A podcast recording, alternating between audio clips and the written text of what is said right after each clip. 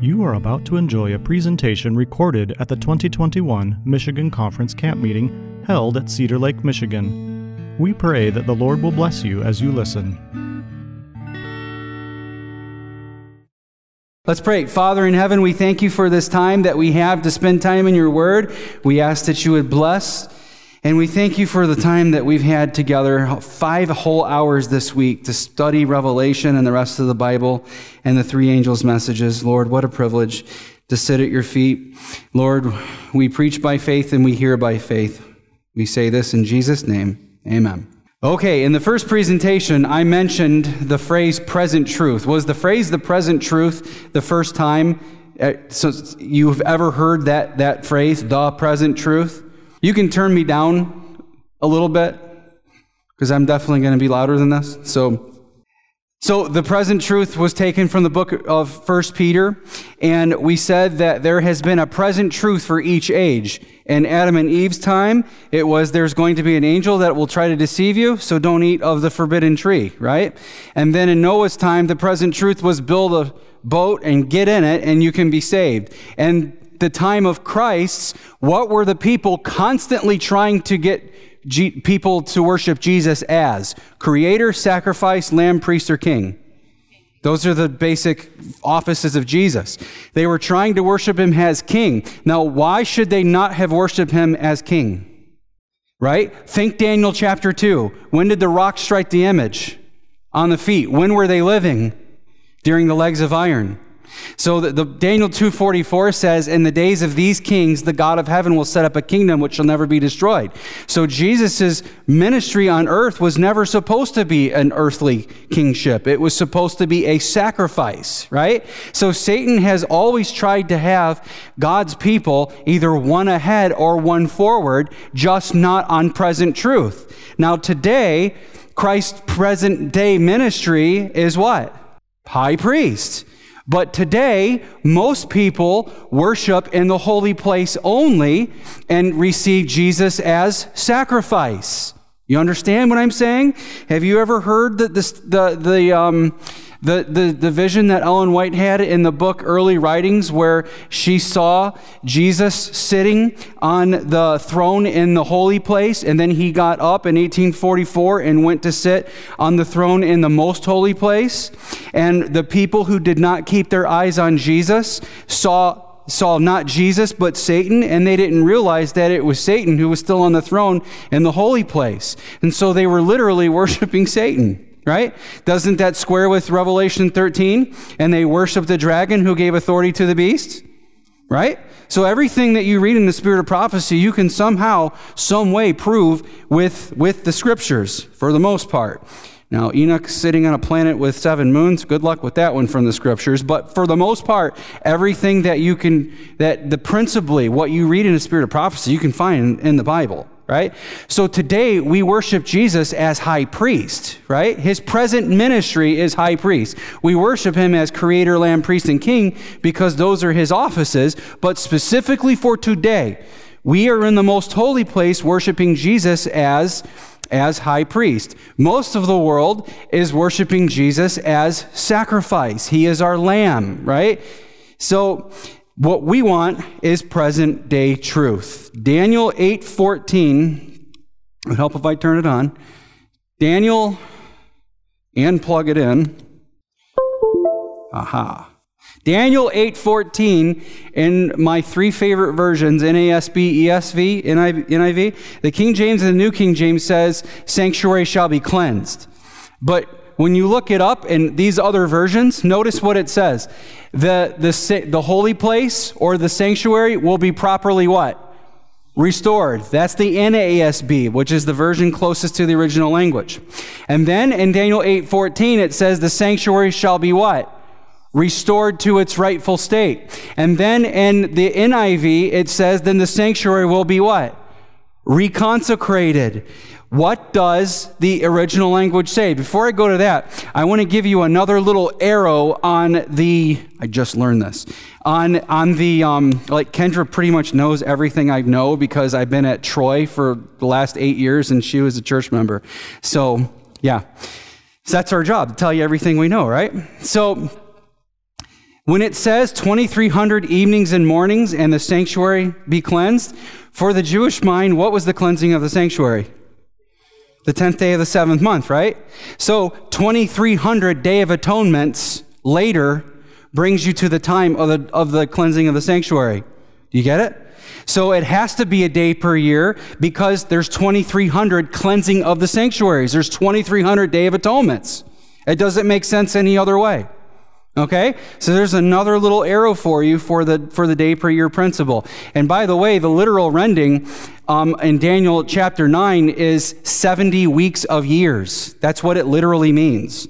So when it says 77s, it's 70 weeks of years. So you don't need Ezekiel 4 6 and Numbers 14 34, which have nothing to do with the prophecies of, of Daniel and, and Revelation. They have to do with their immediate text. If you look at the original languages and you just read what it says, it says 2,300 evening, evenings and mornings. That's 2,300 Day of Atonements. There's one Day of Atonement per year, so 2,300 Day of Atonements is 2,300 years. Make sense? That's why you got to keep studying, right? Because you just learn new things. What's that song? Sing them over again to me. There you go. So the Hebrew word for cleanse is this Hebrew word sadak, right? Sadak. It means to be what? So, this is the Hebrew word for cleanse. It means to be right. So, when it says restored or put back to its place, that's absolutely a, a, wonderful translation. So, so, why does the sanctuary need to be restored? Why does it need to be put back right? Daniel 8, verse 11 says, And he even, he is who? Who is the he? It's the little horn. I don't have to tell you who the little horn is. You already know who we're talking about. So, this little horn and the power behind the little horn specifically, he even exalted himself as high as the Prince of Hosts, which sounds a lot like Isaiah 14, where it says, I will be like the most High. So, the little horn wanted to be like the, the Prince of the Host, and Lucifer wanted to be like the Most High because the power behind the little horn is none other than Satan. You tracking? Okay, he exalted himself as high as Jesus, the prince of the host, and by him the little horn, the tamid, which is all things sanctuary. All things, whether it's the priest, whether it's the daily or the day of atonement, it's all of it. Okay? And by him the daily sacrifices were taken away, and the place of his sanctuary was what? That's why it needs to be restored. Because the little horn cast it down. How did it cast it down? We're going to talk about that today. Because of transgression, an army was given over to the horn to oppose the daily sacrifices or the sanctuary whole system, and he cast truth to the ground. He did all this and just got by. What did it say? He prospered. So he had a lot of things that he accomplished during that 1260 year period. Now, in, in Revelation 13, here is the verse that corresponds to Daniel 11 and 12. Revelation 13, then he opened his mouth in blasphemy. What is blasphemy? Man claiming to forgive sins, man claiming to be God. That's what the Bible says. Mark 2 7, man claiming to be man claiming to forgive sins, man claiming to be God. John 10, verse 33. Write it down and check it. Then he opened his mouth in blasphemy, in other words, replacing God with someone else against God to blaspheme his name and his what? Right? So the other one was the daily, which refers to the sanctuary, the whole service. But here, the beast's power is blaspheming also God and his which is synonymous with the sanctuary. So, this is why the sanctuary needs to be restored.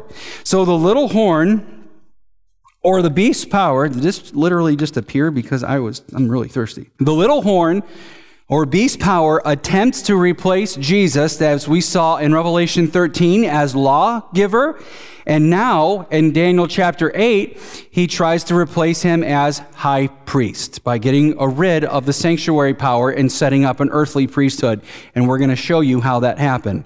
So, why is there not more of a focus on the earthly, on the heavenly high priestly ministry of Jesus as our high priest? And for the most part, what you'll hear in the evangelical world is that all was completed at the cross. Is everything completed at the cross? Okay, now let's think Leviticus 16. Who can tell me what Leviticus 16 is about? That's the Day of Atonement, right? Whole chapter, Day of Atonement. When the Lord's goat was sacrificed, was the Day of Atonement completed? So was everything done at the sacrifice of the Lord's goat? So was everything completed at the cross? Atonement had been provided at the cross, but the process of atonement was not completed. That's a very important sentence. Atonement was provided at the cross, but the process of atonement was not over because in my evangelistic meetings, I have a slide of a goat being taken out into a land of that is like uh, barren and cracked desert. And the caption says, The day of, of atonement is not over until the scapegoat dies. Amen? The Day of Atonement did not end until the scapegoat dies. And so when Satan kneels down and says that everything that is about to happen is just and fair, and at last, Satan is the very last person to vindicate the character of God, by the way. And then fire comes down from heaven and devours him and all the other wicked, and then the earth burns up. That's him taking the sins into the land of separation, and that's the he's the antitypical scapegoat. So let's reason this through from Scripture. After Jesus died, what must he do? I mean, I don't ask trick questions. I'm just being just chronological. What must he do? He must resur- resurrect. Because in uh, 1 Corinthians 15, Paul says, if Christ did not resurrect, you are still in your sins. You are all most pitiful people because you are following a crucified deliverer crucified Messiah. Crucifixion was meant, that sign that was put up over Jesus' head was Pilate saying he was supposed to be your king and you want him dead, meaning you have chosen us as your leader, not him. Okay? That was a very meaningful thing, and Pilate knew exactly what he was doing when, when he put that, that sign up there in Greek, Hebrew, and Aramaic. Okay? So he must resurrect, because if he didn't resurrect, Christianity has no meaning at all. It's just another world religion. Then what must he do next? He must go to heaven, right? He gave the disciples a great commission right before he left, but he must go back to heaven. But then when he gets to heaven, what must he do? He says, I go to prepare a place for you. Got to have somewhere to sit when you get to heaven. So he goes to prepare our mansions for us. But then what happens after that? The Bible says that he would he is our intercessor in Hebrews 7:25 and many other places. He must do his high priestly thing, but then what must happen happen after that? He must come again so that he may receive us unto himself. A good state of the dead a good state of the dead point is that we don't go to heaven until he comes again because the reason that Jesus himself said was for him to come again was so that he would receive us unto himself so that where he is they may be there also. So we don't die and go to heaven because Jesus' own word says that we're back together at the second coming. Make sense? Okay. Right. Then, after we get back to heaven, what does the Bible say we do for a thousand years in Revelation 20? We get to have a review of God's judgment, right? Then what must happen after that? Heaven comes back down, then what happens next? The wicked are resurrected. There's the great white throne judgment in Revelation 20. And then what happens next? God's character is vindicated, but then what happens after that? Fire comes down from heaven, destroys the earth. Okay, what's after that? There's a creation of the new earth. And then God has a clean universe, and the whole process of atonement is complete. Okay, so how many things was that? It was like eight or nine, ten things that have to happen after the cross. So the process of atonement is completed after the, resur- after the creation of the new earth, but atonement was provided full and free at the cross, friends. Just chronologically, reason scripturally, and, and say it with a smile on your face, and, and don't try to be combative. Just ask questions. The best way to lead people to a decision is by leading them through a series of questions. Okay. Here's a short lesson on Christian history which tells us how the, the bishops were uplifted. Put your thinking hats on because you're about to go to school. This is what I learned at Andrews in seminary. How did this happen in early Christian church history? It happened over a period of about 500 years. Meet Ignatius. Now, these early church fathers were good people, and I expect to see many of them in heaven, okay? Ignatius was the bishop of Antioch. He was martyred under the persecution of Trajan at the arena by animals. Now, if you're willing to be eaten alive by animals, which I would imagine wouldn't feel too good, you must love the Lord, right? Okay? So, he lived from 110, you know, for to 130 130 AD. So obviously not very old guy, right? He solved the problem of unity if you concentrate all the power in one man he elevates the bishops to a place of authority. Okay? So if you uplift the bishop and put all the power centralized in one man, that creates unity because now one person's telling everybody what to do. He develops a system of organization in the Roman Catholic Church and which a lot of other churches use today. It's bishop, priest, elder, deacon. Okay? The system is the bishop is the show, and now the church runs through the bishop. If you obey the bishop, you obey God. If you do not obey the bishop, you do not obey God. He is responsible for the first known use of the Greek word katholikos, which is a perfectly good word. Catholic is a perfectly fine word, which simply means universal or of the whole. All right? So, we, what is another word for the Mass? The Eucharist.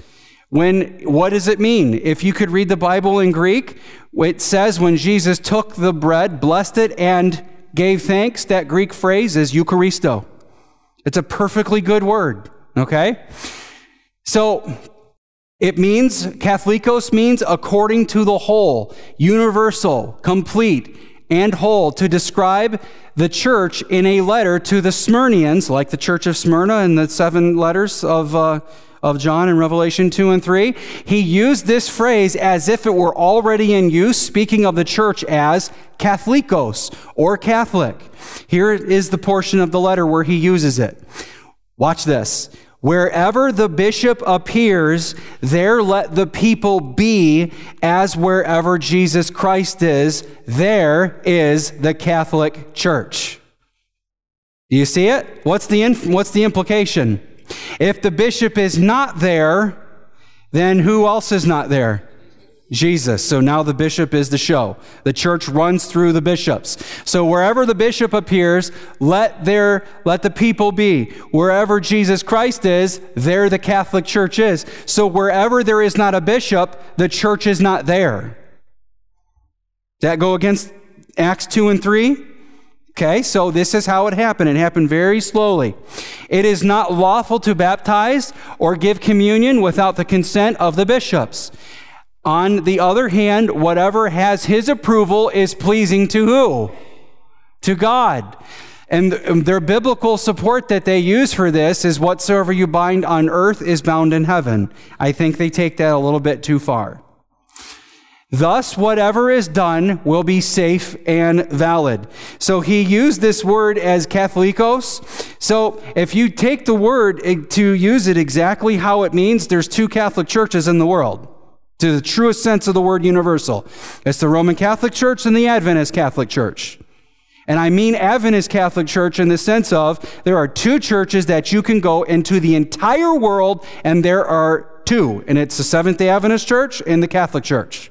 That's how I mean that word. So don't read in anything more into that and to exactly what I just said.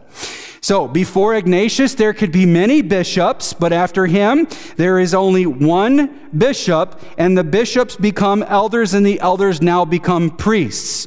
Now, I'm going to throw a bunch of Latin phrases at you today. It's all on your handout. This led to the term mon episcopate, which means one bishop per region. So by the end of the second century, all the cities had mon episcopate, one bishop per region. This evolved into the concept of obedience to the bishop equals obedience to Jesus. Disobedience to the bishop means disobedient to Jesus. Next, we have Tertullian. He introduced the term ordinatio or ordination into the church during his life. Where does the term ordination come from? I'm not saying ordination is bad. I believe it's a biblical term. But the history of the word ordination comes from when a, a Roman was moving up into like the Senate, he would be ordinatioed into that position. A soldier would move up into the rankings um, he would be ordinatioed into the, the, the next position. All right? So, if he introduced this term ordination into the church during his life. He was using it as a bridge to help pagans become Christians either. He was using it to, to the ex- expression of, you ordinatio, we ordinatio. See? When we, we, we, we see that someone has been given the gift of soul winning, we lay our hands, we ordain them, and they are a pastor. And when someone moves up in the ranks, we, you lay their hands and ordain them, and now they are a senator or whatever. So he was trying to make it familiar so that Christianity wasn't so weird. And friends, this isn't really that bad of a move because there was a lot of superstition that was about Christianity. They were called cannibals. Any idea why? Because of the Last Supper. We eat the body of Christ and drink his blood, right? If you didn't know what that meant, you would think that was really weird, right? Nero blamed uh, the Christians on starting a fire when it was he himself that started that fire. And so Satan was bringing up all kinds of superstition and taking advantage of the ignorance of people so that they wouldn't hear the truth about Jesus and they would still be subject to his kingdom. Okay? So you ordain, we ordain. We're not that different. Tertullian also introduced the idea between clergy and laity. Before then, they were all they were all missionaries for God equal, just called to different offices. Okay? He introduced ordo clericum versus ordo laicum. Okay? The ordination of the bishops and the ordination of the, uh, the, the, the laity. So the church would dress in rags, but the bishop would come in, and a lot of times, if this was like a cathedral, have you ever seen pictures where the desk or the pulpit where the bishop would conduct the mass, it would be way up there, and the church would be breaking their neck to look way, way up there because the bishops would start to be elevated. It, they, this was done so that you would not you would not uh, question the priest. Friends, this is what's called spiritual manipulation. Okay?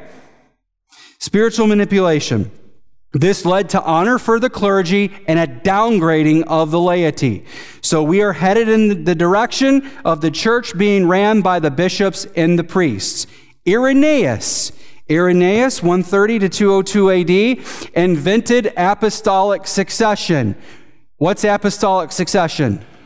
There is an unbroken line of leadership, a chain from the present pope all the way back to St. Peter. Okay? Now, give me some Bible arguments why St. Peter couldn't have been the first pope. Jesus said, You are Peter, and upon this rock I will build my church. The Greek word for Peter is Petros, which is little pebble that you can just kick or flick, right? When he said, Upon this rock I will build my church, he switched the word from Petros to Petra, which is big rock. Big rock. That, and then later in 1 Peter it says, The stone which the builders rejected has become the chief cornerstone. The chief cornerstone is the first stone that is set in a building, and then all the other stones are set after that so that it's square. Jesus is the first stone right? That the whole church is patterned after. And then in, I think it's Matthew 21, Jesus said, fall on this rock, right? Fall on this rock and you will be broken, but if the rock hits you, it will grind you into powder, which is an allusion to Daniel chapter 2.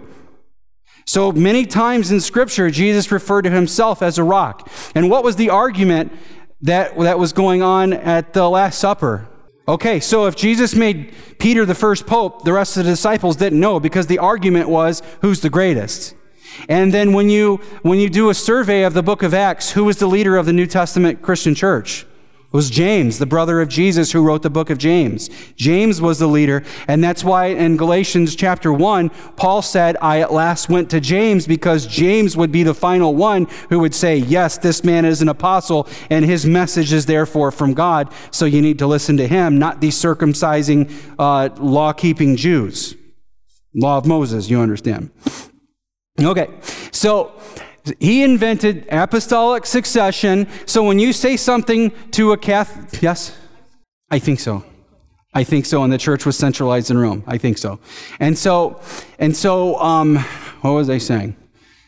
He invented the concept of apostolic succession in the second century, which is the foundation of the Roman Catholic faith. Okay, I guess I'll just have to move on. So he developed the concept of charisma veritas certum, which in English means the gift of truth. So this means that when a Catholic priest is ordained, they are going to tell you the truth and they can't be wrong. So, oh, here's what I was going to say.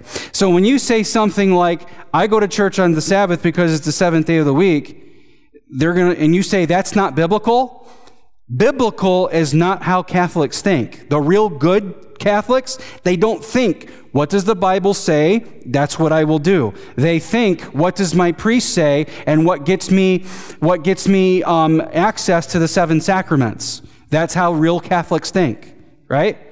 Because there's Catholics of all different types of, of uh, commitment level. And the real law into the testimony Catholics, they will never question the priest because he has the, the, the gift of truth. Charisma, which means gifts like the charismatic movement is a church that is based on the gifts. That's what the, the Greek word for gift is charisma. Okay, so that's the gift of truth, which means once a priest or bishop is ordained, they cannot make mistakes because they have the gift of truth. So when a priest is ordained, they are different from the laity. They are better than the laity. Ever since then, there is a difference in the church between leadership and membership. Big difference. Then here comes Cyprian. Cyprian was the bishop of Carthage. He developed the idea that pastors now become priests. He died September 14, 20, uh, 258 AD by the sword. Remember, and, uh, and uh, I think it was my verses are all running up into each other. The verse that says in, in the book of Mark where the, the temple veil was ripped in, in two from top to bottom, I think it's Mark 10 58, but anyway. So it was ripped from top to bottom because it was probably God sent two angels to do it, or an angel, right? In his church, he took a, he, he made a veil and, and ripped it and then sewed it back up as an object lesson that the way to access God is now through the priests or the bishops. Okay? So he sewed up a curtain to show that the priests are the mediators between God and man. So when a priest is ordained, he is now different because he has the gift of truth. And in this model, the way to God is only through the priests. This is why who can tell me what this phrase, extra ecclesiam nulla salus, who can tell me what that means? Outside of the church, no salvation. Outside the church, extra ecclesiam nulla salus. Outside of the church, no salvation. Because if you don't have access to the bishop, you don't have access to Jesus. Right? Okay, so we're, we're, we're moving, moving along here. This led to the phrase in persona Christi capitis. In persona Christi is a Latin phrase meaning in the person of Christ, an important concept in Roman Catholicism and in varying degrees to other Christian traditions. A priest in persona Christi because he acts as Christ and as God. An extended term in persona Christi capitis in the person of Christ, the head. Was introduced into the catechism of the Catholic Church. Now, I had to read 300 pages of the catechism, and Dr. Jankiewicz picked the juiciest 300 and some best pages, and let me tell you, it is fascinating. The, cat, the catechism is actually more Christ centered than you, than you would think. You'd do good to read some of it. But don't read too much of it. Oh man, when when we took these classes at, at Andrews, it was a thousand pages per. You just we were going to read a thousand pages per um, per class, and you were reading all the time. Like my buddy Corey Herthel invited me to go to Red Robin with him, and uh, I was sitting in the foyer reading the Catechism, doing homework, and people were walking by me, and uh, one one furry-haired man came up to me, an Italian guy, because most Italians are what Catholics. And so one, one guy came up to me. He's like, You got that thing memorized? I said, No. He said, Welcome to the family, son. oh, I felt dirty. Anyway, so. So the ordained priest now functions in the place of Jesus. So I guess you got to watch what you're reading in public, right? So let's zoom in. This is the catechism. This is like the 28 fundamental beliefs for them. Okay? It is the same. Uh, let's read up here. In the ecclesiastical service of the ordained ministry, it is Christ himself who is present at, to his church, the head of his body, shepherd of his flock, high priest of the redemptive sacrifice, teacher of truth. This is what the church means by saying the priest, by virtue of the sacrament of holy orders, acts in persona Christi Capitis. So there it is. It is the same priest, Jesus Christ, whose sacred person his minister truly represents. Who is the representative of Jesus on earth today? The Holy Spirit. Jesus said, When I go, I will not leave you comfortless. I will send you another. He will be with you and in you, even the Spirit of truth. Okay? So it's like Jesus took the hand of the church, grabbed the hand of the Holy Spirit, and let go, and now the Holy Spirit is the guide of the New Testament Christian church in our time. Okay? Now the minister, by reason of the sacerdotal consecration which he has received, is truly made like to the high priest and possesses the authority to act in the power and place of the person of Christ himself. Virtue act persona ipsis Christi. Ipsis is, I think, Jesus in Latin. Christ is the source of all priesthood. The priest of the old law was a figure of Christ, and the priest of the new law acts in the person of Christ. Anti Christ. Anti means in place of, in office of, instead of. Okay? Through the ordained ministry, especially that of bishops and priests, the presence of Christ as the head of the church is made visible in the midst of the community of believers. So where the priest is, there let who be? Jesus. So where the priest is not, who is not present? Jesus. There you go. So the Bible says that the Holy Spirit is the leader of the church and is in God's place. Amen? Next, we have Augustine of Hippo. Hippo is like North Africa, kind of where the Vandals were, were, were from. He lived 354 to 430 um, AD. He defines what a sacrament is. For him, a sacrament, now we have sacraments. A sacrament is the visible sign of an invisible grace. They are efficacious. Does anybody know what the word efficacious means? You have a headache, you take an aspirin, it works no matter what. It takes away your, your, your headache, right? That's efficacious. The sacraments work no matter what.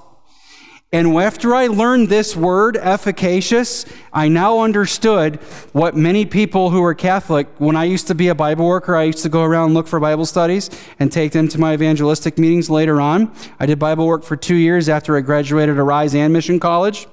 And what they would say is, part of my survey was, Are you satisfied with your knowledge of the Bible? And they said, No, but I'm a Catholic. What do they mean? I have access to the priest, which means I have access to the seven sacraments. I am saved. That's what they mean. That's exactly what they mean. So for him, a sacrament is the visible sign of an invisible grace. They are efficacious. They literally make a change on the soul. What are the seven sacraments? They are baptism, communion, confirmation, penance, holy orders, which is the, the ordination of the priests, marriage, and last rites. Okay? And this, this is like really, really important stuff here. Because I remember watching a documentary on uh, JFK when they took him to the hospital. They called for the priest to give him last rites. The priest didn't get there until three hours after he arrived. I think it was Parkland Memorial there in Dallas, Texas. You all know that when that second bullet hit, you know why Jackie Kennedy went to the back of, of the limo? She was gathering brain matter and, and skull fragments. He was gone. When that second bullet, and I assume, I believe that, you know, I don't uh, believe the official story. When that second bullet hit him, he was gone. Okay? But three hours later, the priest read him his last rites, and his words were, I have read him the sacrament of last rites. I am certain that his soul has not gone to heaven yet. The president will be a saved man. They are dead serious about this stuff, okay? It's super, it's super interesting to me. So the sacraments, as long as you have access to the church, you have access to the bishop, which means you have access to the sacraments. They work no matter what. No matter how promiscuous you are, no matter how bad you are, no matter what, you have the sacraments, they work. It is their version of once saved, always saved. Augustine also brought this, this concept of character indelibus dominicus character, which means a seal in the soul that cannot be deleted.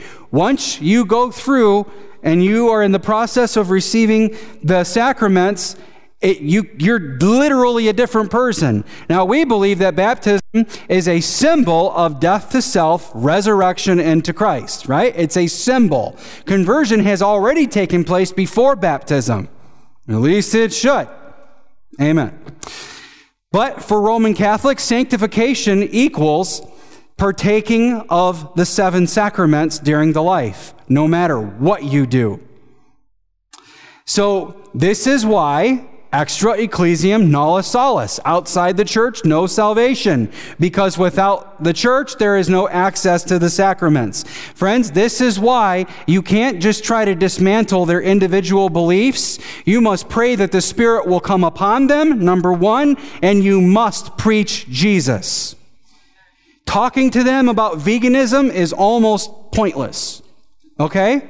You must be nice. You must be sweet. You must tell them about, about Jesus. And the way to win a Catholic is not by telling them that, that their church is the Antichrist and they're going to make the whole world worship on Sunday one day. Not a good idea. Because you heard that at what, like night 15 or 20 at an evangelistic meeting, right? So when a Catholic who's a real Catholic leaves the Catholic Church, they are leaving their safety net of salvation. Do you understand what I'm, what I'm trying to say? You are leaving the safety net to where you have to depend on Jesus only and not the priest, not the sacraments. You have to trust Jesus only. Have you? Okay, is it, was what I'm saying true? Okay, there you go. So, you have to trust Jesus only. And this is why it was so hard for Martin Luther to take his stand because he was used to penance, he was used to the sacraments, that it was freedom and liberty for him to trust Jesus only and be righteous by faith, not by works. Okay? So, this is also why, why, this is also why when new Catholics come into the church, you, should be respectful to the pastor, not because I'm a pastor and I'm trying to pad my, my place. You should be respectful for the, to the pastors because one, they, they're, they're preaching God's gospel, right? So if you respect pastors, you respect the gospel. Amen? Pastors are no different than you except for we know more because we study all day long. That's it. But our standing in the sight of God is exactly the same as any one of you. This is why, for my first five years at, at, at Troy Church, I refused to pray for potlucks. Because church members, oh, we can't start potluck until the pastor prays, like the pastor has some special thing, right? Your prayer is just as good as a pastor's prayer. And what I do when they say the pastor needs to pray, I'll find a little kid and ask him to pray.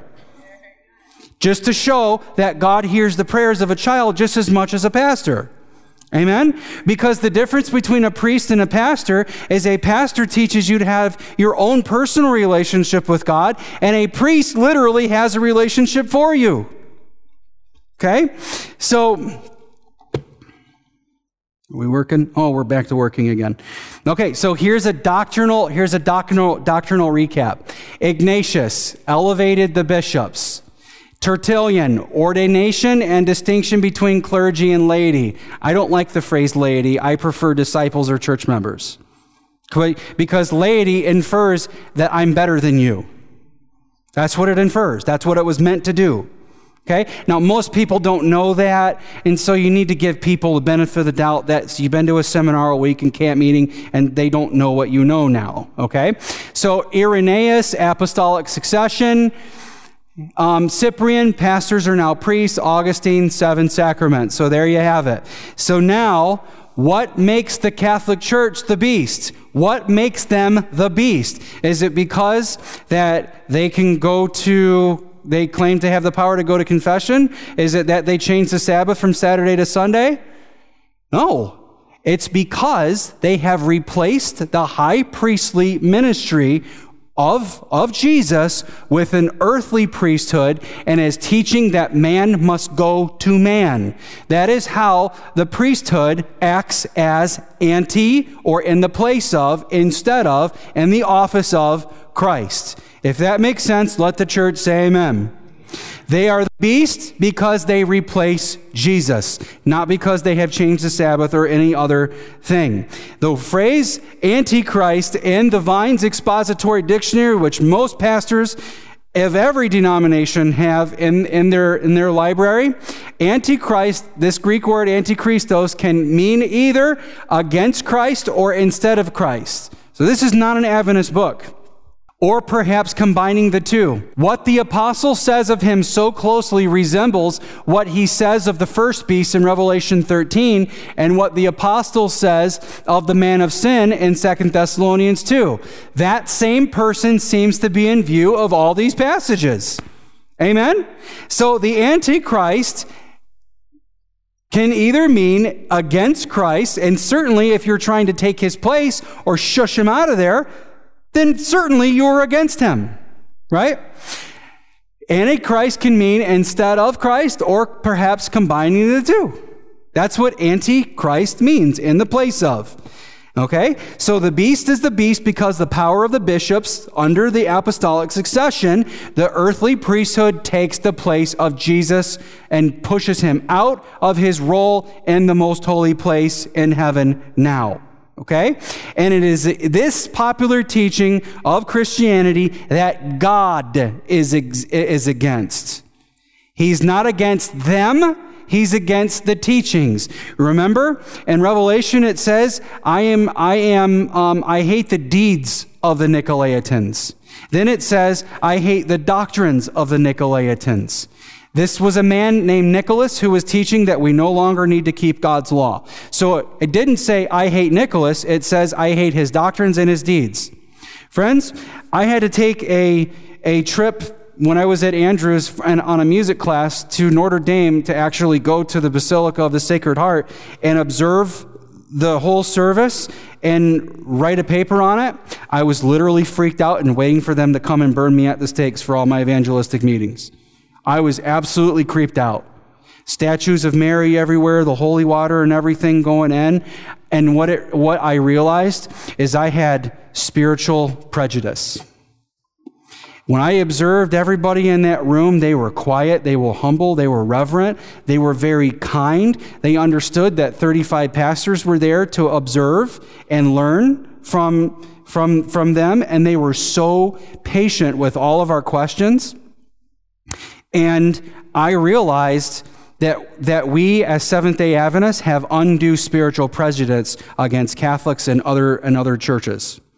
We think we're better. to a large degree. And so with the, the religious or the, the political climate, and you know, I'll just ask you a question, which is worse? Political, racial prejudice, or spiritual? I'd say spiritual is worse. Because if your spiritual problems get fixed, then your political and your social problems get fixed. Racial problems get fixed. You understand that we are all in Christ Jesus and we are not black, white, Mexican, Russian, whatever. We are, our new identity is now in Christ. Amen? So that takes care of all the racial issues right there in just Galatians chapter 2. You are all in Galatians chapter 3. Enough of that. So let's ask a question. Now let's make personal application to Seventh day Adventists today with the last 10 minutes. How does the elevation of the bishops affect how we view pastors and church today? What I'm teaching you is a phrase called ecclesiology. Anybody ever heard of this phrase, ecclesiology? Seventh day Adventist pastors have not taught the church a biblical ecclesiology. Ecclesia is the Greek word for church or Hebrew word for church. It's the original language for church. It's how church does, it's how church functions. This ecclesiology is simply the study of church. What I'm teaching you is ecclesiology. You just didn't know the big word. How does the elevation of the bishops affect how we view pastors today? So, what happens? We hold evangelistic meetings, we give Bible studies, people come out of Babylon, but Babylon hasn't left them. They idolize their pastor, right? And, and, and another side note how you treat pastors, especially with new Catholics, you can back me up on this. When a new Catholic, who's a real Catholic, comes into the church and they see people backbiting and fighting with the pastor, they are offended because they would never talk to their priest like that. And many new believer Catholics have left the church simply because of the church, because of disrespect. And let me make another note. If you have kids, don't ever talk bad about church leadership in front of your children if you expect the elders and the pastor to have any positive influence on them whatsoever. You are killing yourself and, and, and being the, the negative answer to your own prayers if you do that. You must uplift the church and what we do to your children. Don't talk about the things that you disagreed with the pastor's sermon on the way home and chop the pastor's sermon all to pieces because you are teaching them how to not respect biblical authority. And that's not because I'm trying to get y'all to respect me. That's the truth of God's word. And I'm trying to get your kids into heaven too. Amen? All right. How does this affect? So Acts 2:46, continuing daily with one accord doesn't mean they drove around in one Honda Accord. It means that they were unified, right?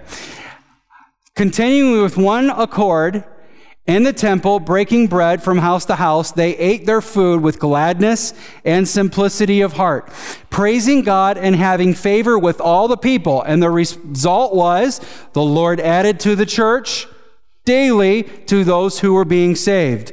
Daily in the temple and in every house, they did not cease teaching and preaching they is the disciples. Okay? Then the word of God spread, and the number of the disciples, what? Multiplied greatly in Jerusalem, and with a great many of the priests were obedient to the faith. And Acts 8:34, those who were scattered went everywhere preaching the word. Those who were scattered was the entire church, and the disciples stayed back in Jerusalem in one place.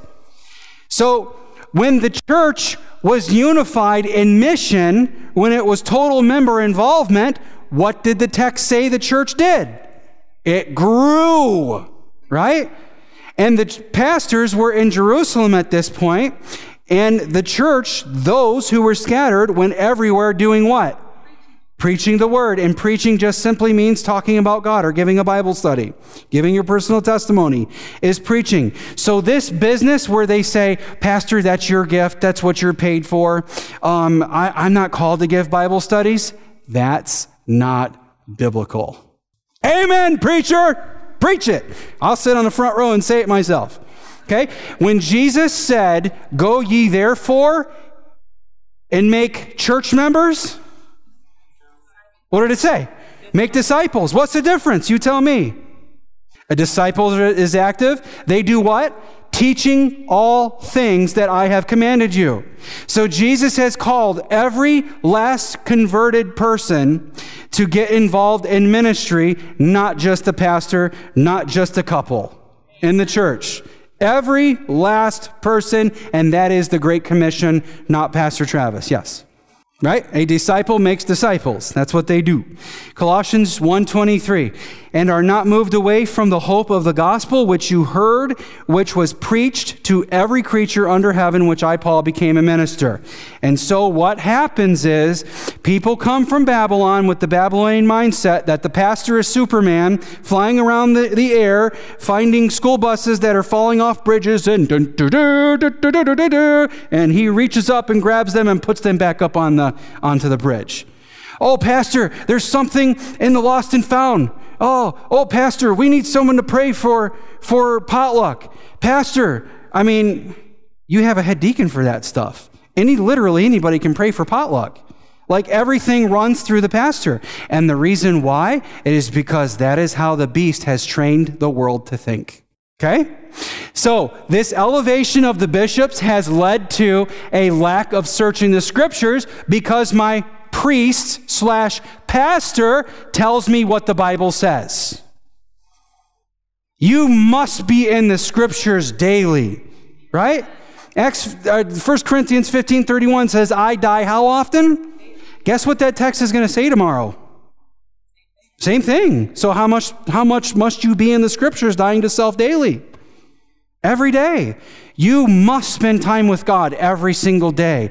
Why wouldn't you want to spend some? I mean, I mean, brother, if you met some really good looking girl, right, and she loved you, you want to spend time with her, don't you? Why would you not want to spend time with someone who loves you, who gave you breath, who holds your next breath in his hand, who loves you and has a heaven for you to be when the world's on fire? Amen? A lack of searching the scriptures because my pastor tells me what the Bible says. Church becomes like drugs to people. And they come and they get their Sabbath morning fix. Oh, pastor, that was such a good sermon. Look, we enjoy hearing that stuff. But what a pastor, what your pastor really wants you to hear is God spoke to me today. That's what I really want to hear. I don't need to tell you that it was a good sermon because I'm not preaching the sermon if the sermon doesn't move me. Amen? So, a mindset that the pastor does most or all of the soul winning because where the bishop is, there let the church be. Okay? This elevation of the bishops has led to my pastor is better than me mindset. Can't say amen, say ouch. Okay? This led to a church member. A church member I will define as someone who pays tithe, prays, and go home. Let me tell you, let me tell you this. When I was in my 20s, I was always at Vespers. I was always at, I wasn't a pastor in my 20s. Like five minutes before that, I should have been kicked out of the church. But when I gave Jesus my life, I became excited about the gospel. And anytime somebody talked about Daniel and Revelation, I was like, I was like on it, right? Because those are my two favorite books, even when I was a total heathen in the church. And so, so I would be at Vespers, I'd be at prayer meeting, I'd, hey, I'd even go to Sabbath school. Wow. Okay, Sabbath school. I would be at evangelism training. I never missed an evangelistic meeting. And it's not because I was single and you don't have kids. Friends, how many other places are there in the world are there to be for 20 somethings? It's because I was interested and be, that's i was all, really interested that's because i was i think on the way to being called to be a minister of the gospel. But i got news for you. The bible tells you in 1 peter that you are all priests and kings. Okay? You are all intercessors for other people and called to be teachers of the truth. That's what martin luther meant when he, he referred to the, the, the concept the priesthood of all believers. Okay? Then this here, when the pastor does everything, or there's just a few Navy SEAL elders in our church, his name is Vladimir, right? He teaches all the, he gives all the Bible studies. That led to a demobilization of the church. So here's what happened. The church was out going all over the world, um, it was it was it was evangelizing, and the scripture says the numbers of the church were being added. How? Daily. In other words, everybody felt they had a call from God to share the, the truth. And the result was the church was being blessed with numbers. They were blessed with conversions. And what happened was Satan's like, hmm, how do I, how do I stop this? I'll teach the church that the pastor is better than them. I'll teach the church that the bishop is the show. I'll tell them that they are the laity and that he's the clergy way up there. And we will, by subliminal messaging, put the pulpit way up there and tell them that the, the pastor is better than them, and therefore the church will have no burden to ever share their faith. This happened for 1260 years, and we're still yawning and waking up to come out of that part of Babylon. Did you hear what I said? Okay. So that is how the church has been taught to, to, to go by Babylon.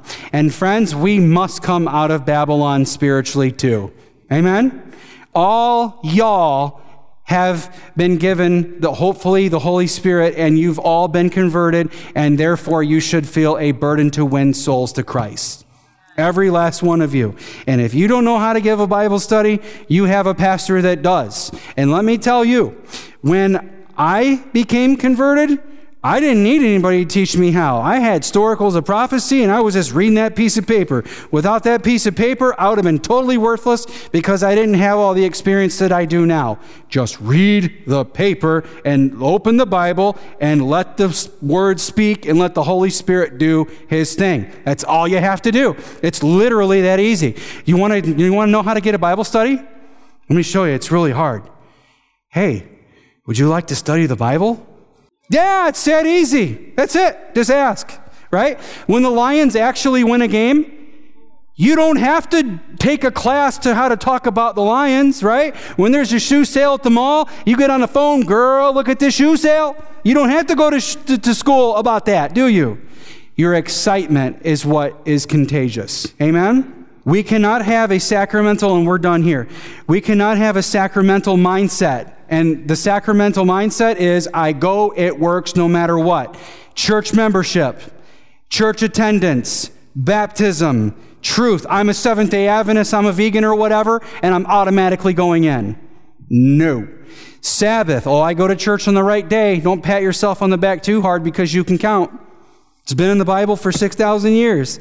Our pastor, evangelism. And just because we're in a church that's led by a, a prophet that meets all the gifts that passes all the tests of a spiritual prophet. Friends, we are saved by faith. Not of works, lest any man should boast. And if that's what you have really been put into your brain this week, then I think what we've done here is successful. You are not saved by doing not by doing right or refusing to do wrong. You are saved by faith and all are called to intercede for others through prayer, and all are called to share their faith and work with Jesus. Amen? How many here are going to go home and find somebody to study the Bible with? You have to now. Amen? And it ain't because of guilt, it's because this is what Jesus has called us to do. Let's pray. Father in heaven, thank you for spending time with us this week. It has been such a privilege to be with you at this seminar. Lord, we ask that you would be with our hearts and our minds and give us new ways of thinking and to come out of Babylon spiritually. We pray this in Jesus' name, the only one who can do anything about our condition. Amen. To listen to more of these presentations, you may visit the audio archives at misda.org/audio 2021 or search for Michigan Conference Camp Meeting wherever you get your podcast.